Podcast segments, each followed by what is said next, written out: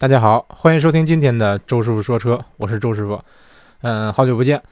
突然想起来，好像这个还没给大家拜年呢啊，先给大家拜个晚年。祝大家在新的一年里，全家安康，出入平安，福如东海，寿比南山，万事如意，鸡年大吉。怎么说呢？其实就在日本没有什么过年的气氛啊。今年我甚至连饺子都没有吃，正好赶上快毕业了，这几天一直在写论文，基本上天天都泡在图书馆里，早起。7点半起床，起来收拾收拾，洗洗脸，刷刷牙，然后，去食堂吃个饭，吃完饭以后就去研究室学习写论文，或者是去图书馆，在学校一泡就是一天，早中晚三餐都在食堂吃，一直学到晚上，可能是要不图书馆关门，要不就是这个如果在研究室就可以待到挺晚，有时候能学到11点。昨天我写论文写到3点多，哎。反正这个正好，马上就要到交论文的期限了，周一下午2点交啊。现在基本上已经写的差不多了，所以说今天晚上稍微，抽出点时间来录个节目。其实真的是挺对不住大家，这个好长时间没更节目，我也是挺过意不去。一直有朋友都问我催更新，其实我也是想更，但是经常就是。怎么说呢？写了一天东西，回家以后这个也挺累了，就基本上就想洗洗睡了。然后还有很多事儿处理，这个微信就是基本上来说，我一眨眼就是一堆消息，每个群里都是999条，或者是9999条，我不知道有没有那么多啊。反正就是还有很多私信，乱七八糟的东西，而且还有一些其他的杂事需要处理。周叔有时候还要搬砖，虽然现在搬砖搬的少了吧，但是。还是要搬的，像昨天、今天、明天，基本上来说，我现在一天搬4天砖吧。反正把论文交上以后就轻松了，就可以，多录一点节目了。今天好像是大年初8还是初9，我忘了啊。这个也不过阴历，所以说记不太清。周师傅是正月初6的生日。其实要不是我妈给我发了个短信，这个我都忘了。这个说实话，怎么说呢？来到日本，这个阴历什么的，基本上来说，也没地儿查。我有时候偶尔想起来了，可能去百度搜一下农历，然后看一看农历。哎，今天是初几了？平常基本上来说都是过这个，叫什么公历？对，过基本上都是过公历啊。好，扯远了。那今天的这个内容呢，是一周问答。那因为每周基本上来说，这个攒的问题还是要。尽量解答一下啊，虽然说没有什么时间去这个使劲准备节目。有人说，哎，周师傅，你有时间发微信，你有时间发微博，你有时间拉屎，你为什么不更节目呢？其实，怎么说呢？你比如说我现在回答问题，这个我不需要费脑子，这个基本上来说，一期节目我大概半小时，或者是20分钟，或者是长点40分钟就能录完。如果我录一期节目的话，就正式节目的话啊，我想话题，列草稿。有时候如果是比较难的东西，我还要搜一些资料，这个或者说我有一些不懂的东西，或者我需要确认的东西，我得先确认一下，像或者说找一些这个专业的身边比较专业的朋友问一下，等等，挺花时间。就算是我什么都不搞，我光打草稿，然后包括录，周师傅经常会口误，然后有时候比如说录音的这个途中吧，电话响了，或者是。比如说这个说话结巴了，这个说秃噜皮了，秃噜嘴秃噜了，等等，或者是录制节目打个嗝，这个这那也不是故意的。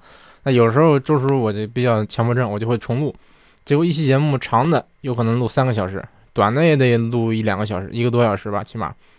而且经常这个周师傅比较紧张，可能第一次老是就是说不顺溜，经常就是这个开头这一段，开头这几十秒。常要说那么几遍，甚至说几十遍，不夸张啊，真的不夸张。周师傅嘴比较笨，所以说导致说最近就总是就是抽不出时间来录这个节目啊。你要说我比如说我牺牲一下别的时间，牺牲写论文的时间来搞，倒也行，但是就怕写不完。因为我现在是这个我们这个论文要求60页，我现在写63页。啊，按说应该是多写一点。其实这个论文水平怎么样，我自己也清楚啊。你要是多给我点时间写，我应该能写的比较好。但现在因为这个比较赶嘛，就是一直在赶字数，所以说质量我觉得一个是质量，我个人不是太满意，另外就是这个页数也不算多，他要求60页，我就多了那么一点点，多了那么2-3页。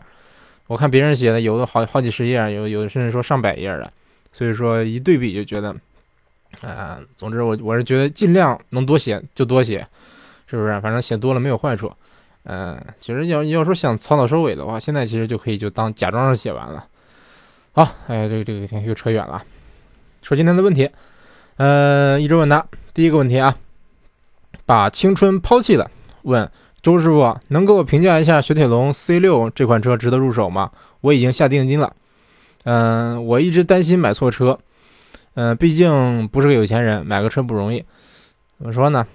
你都下定金了，是不是？肯定证明你喜欢这个车。我是觉得吧，你千金难买我喜欢，你喜欢什么车就买什么车。比如说啊，我这个2选1，布加迪威龙，一个法拉利，然后长安之星，3款车3选1，对不对？那我就选长安之星，我就喜欢长安之星。那你不管我说啊，布加迪加速多么快，法拉利多么拉风，我就是喜欢长安之星，我就买，是不是？很多人就是这样。我感觉你买车就图个自己喜欢嘛，对不对？一个是自己喜欢，你可能这个家人喜欢，媳妇儿喜欢，对不对？如果全家都喜欢，那最好了。那就算是我给你推荐个什么车，某某车，对，大家都说好，众口有口皆碑，是不是？但是说你就是不喜欢，那也没有办法。所以说，我觉得你喜欢就行了，你不用说太在乎这个车好不好。然后单纯评价 C6 这款车啊，我没有开过，但是你要看了一看这个一些身边的一些人，他们试驾以后给我的反馈，包括一些车评人的视频文章什么的，感觉这个车就是一个比 C5 要再大一点的这么个车。它的定位我觉得有点模糊啊，大概就是属于一个 C 级车或者是 B 加级的这么个定位吧，像君越呀、金牛座呀，这个皇冠呐，大概这么个定位。车是很大，行驶品质也不错，然后配置也挺高，而且这个它内饰做的非常有情调。就是大家知道法国人他擅长做皮具，擅长做奢侈品。C6 这款车呢，它的整个这个中控两边有一大块这个类似一个皮箱那样的一个大真皮，就像个皮箱一样啊。大家知道，就 LV 最早就是做皮箱出身的。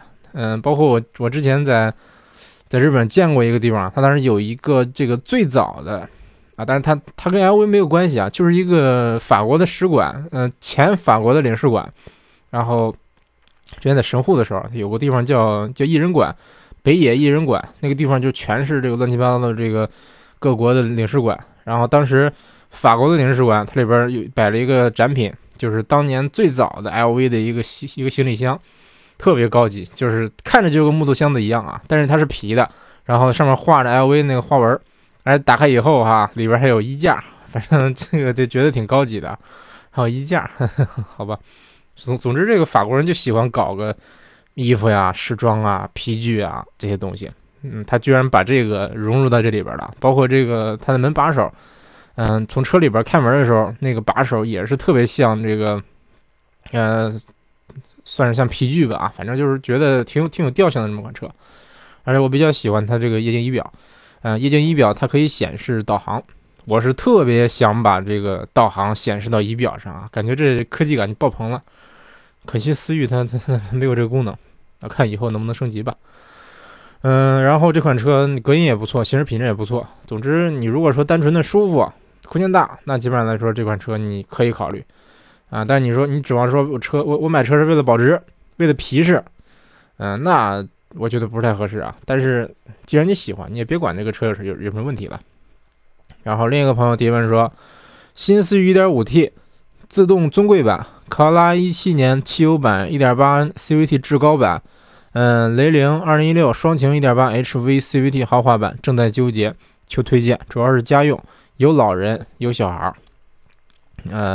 这个虽然说周师傅买了思域但是我不推荐思域，因为有老人，这个思域它的，因为它是这个 C 柱是一个溜背造型，包括整个车身就比较低矮，底盘比较低，所以说它为了照顾这个后排的头部空间呢，它把这个地板掏得特别低，导致说你往里坐的时候呢，就好像坐地下一样那种感觉，你如果是老人的话，我估计会比较难受，所以说。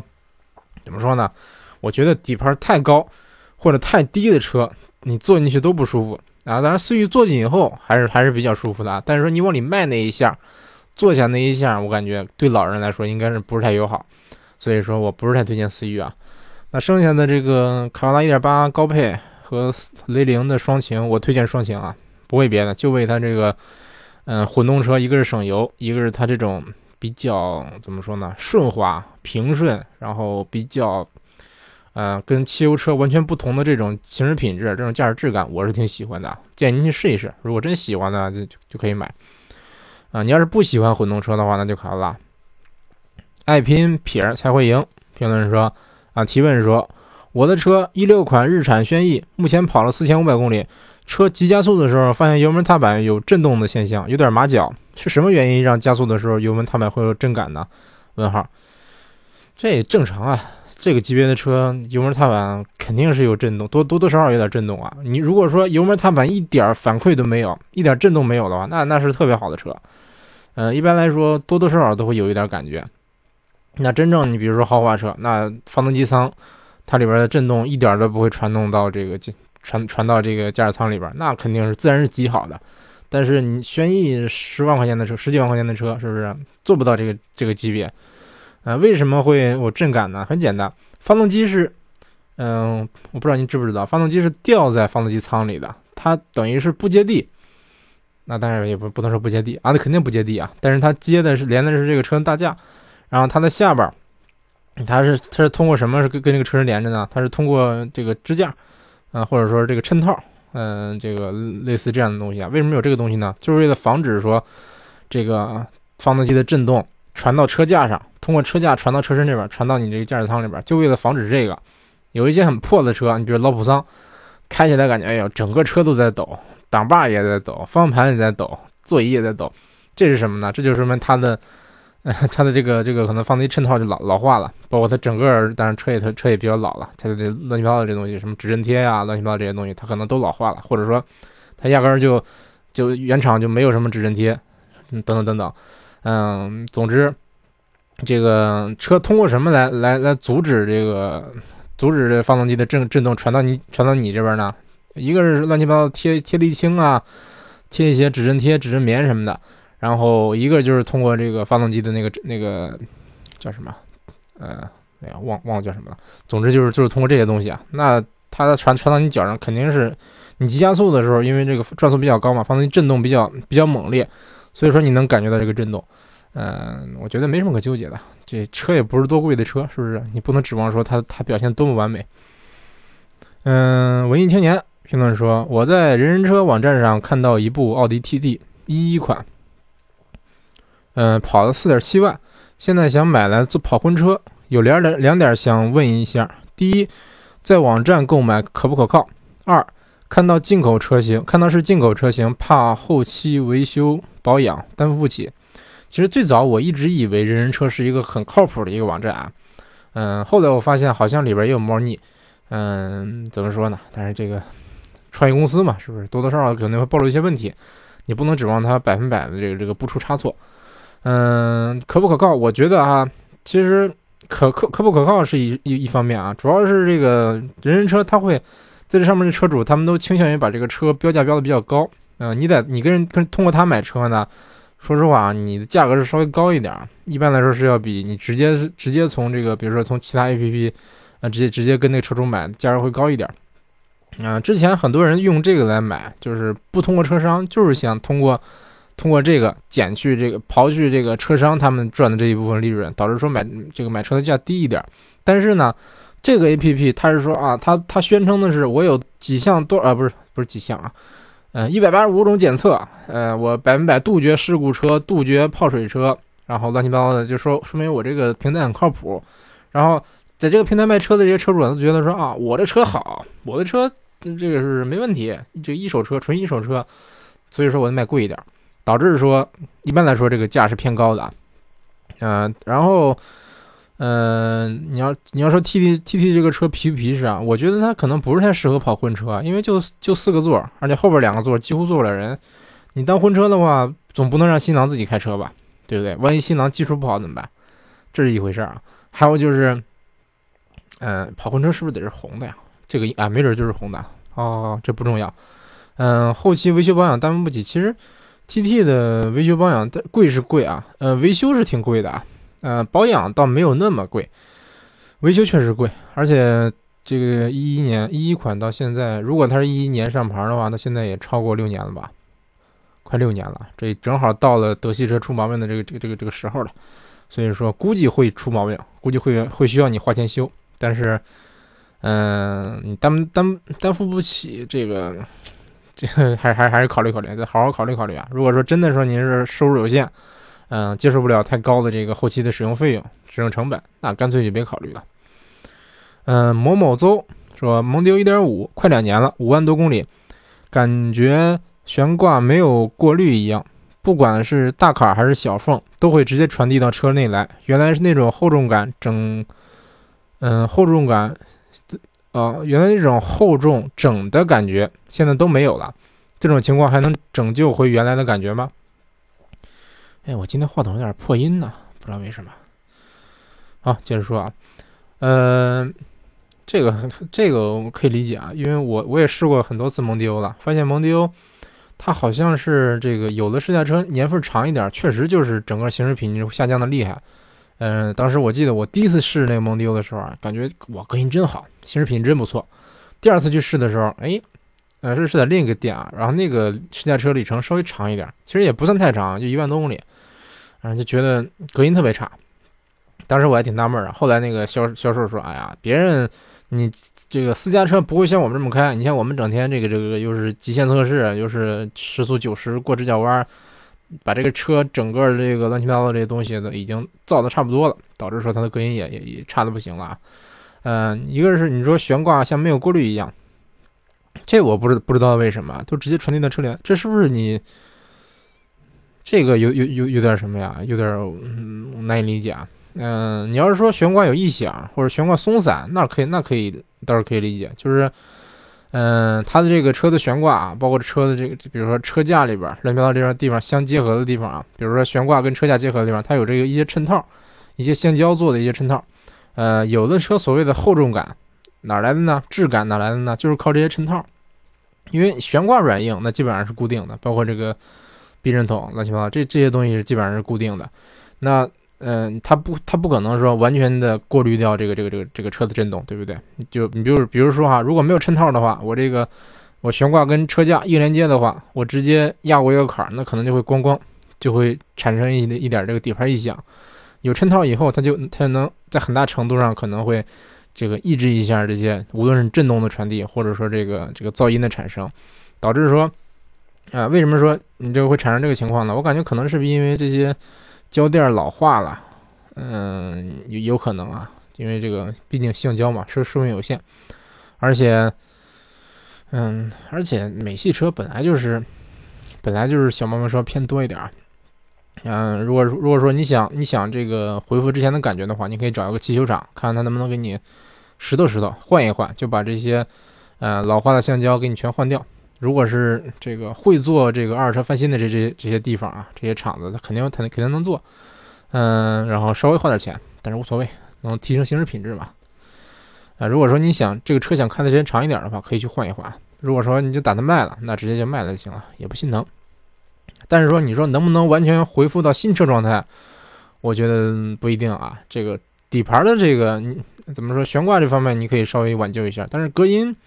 这个我觉得蒙迪欧的隔音那是不是这个可能？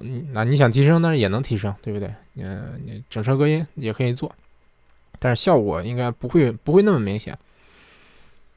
然后下一个问题，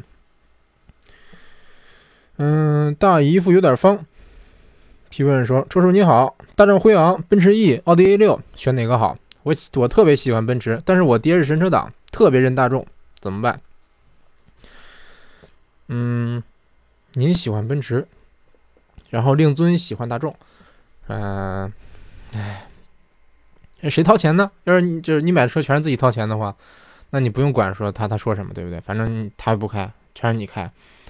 要是说您爹出钱的话，那你肯定得尊重他的意见。我觉得好好劝劝他吧。我就纳闷哈，你大众和奔驰这有什么可纠结的吗？这个，就算它是神车党啊，就算是神车党，奔驰它也不能说这个是你人家发明了汽车，是不是？你不能给人汽车发明者点面子吗？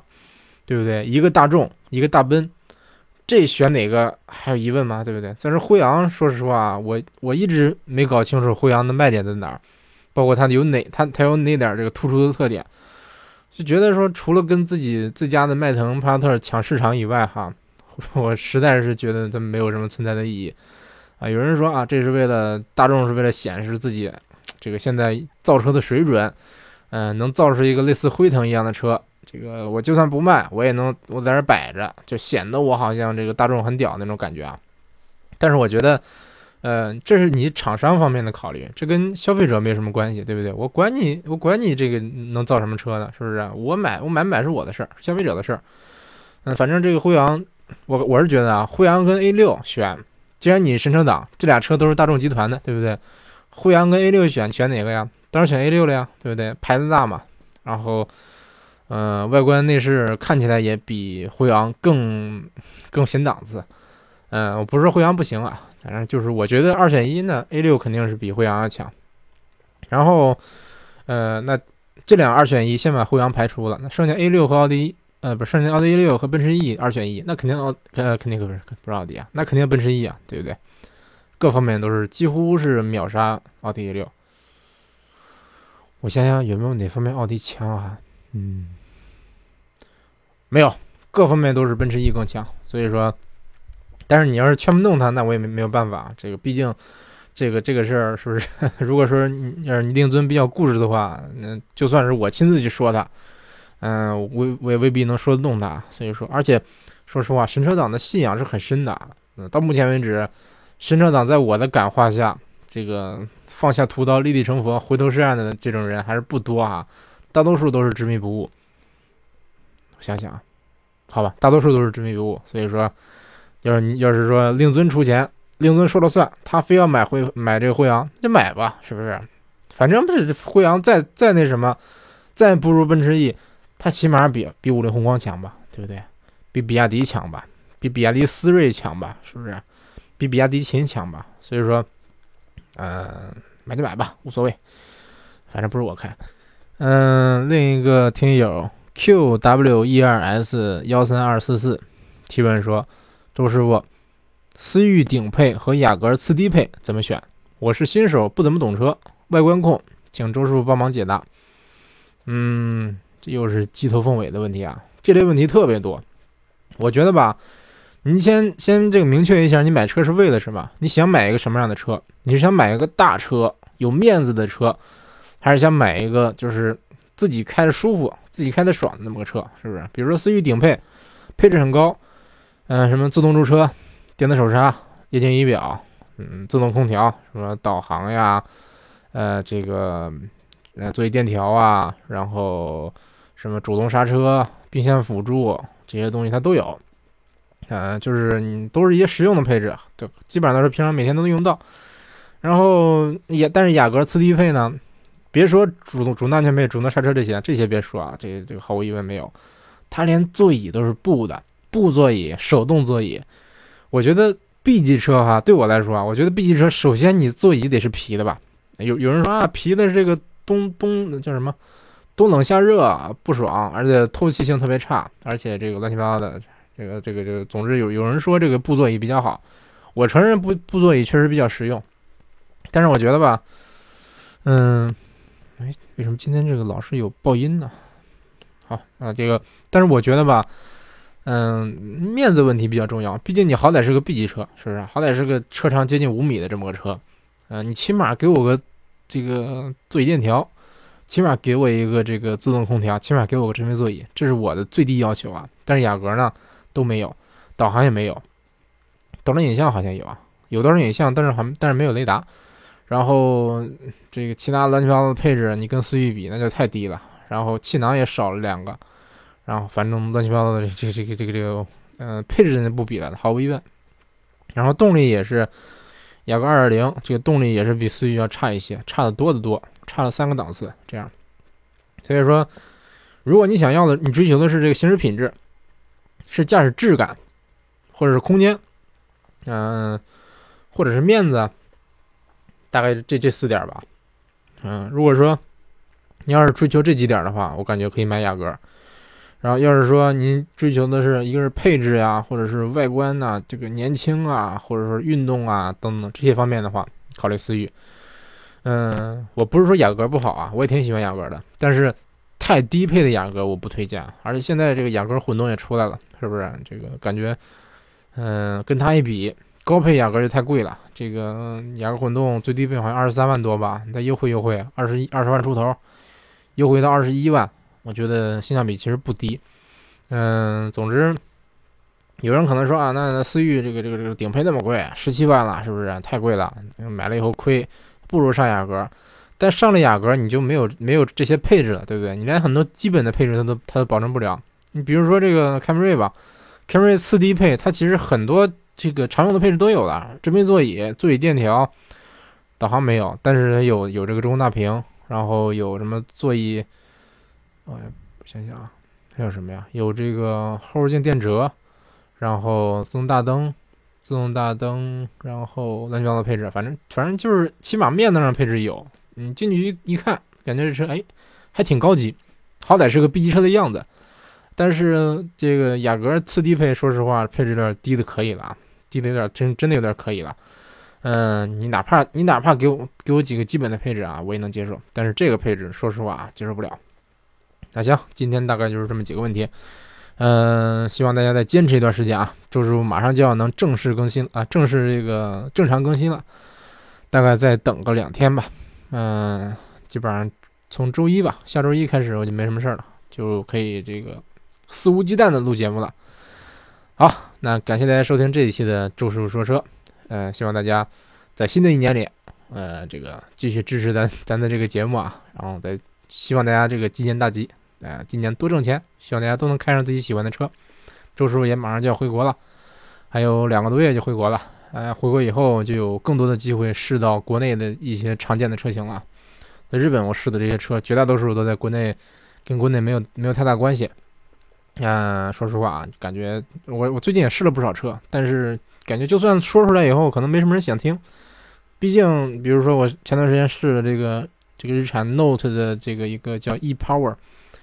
一个算是一个混动版吧，试了奇骏混动，试了这个丰田的 CHR， 等等，试了不少车，但是这跟国内没什么关系啊。CHR 国内好像是要上市啊，以后要合资生产，以后可以说一说。那行，这期节目先录到这儿啊，感谢大家收听这一期的周师傅说车，下期节目再见。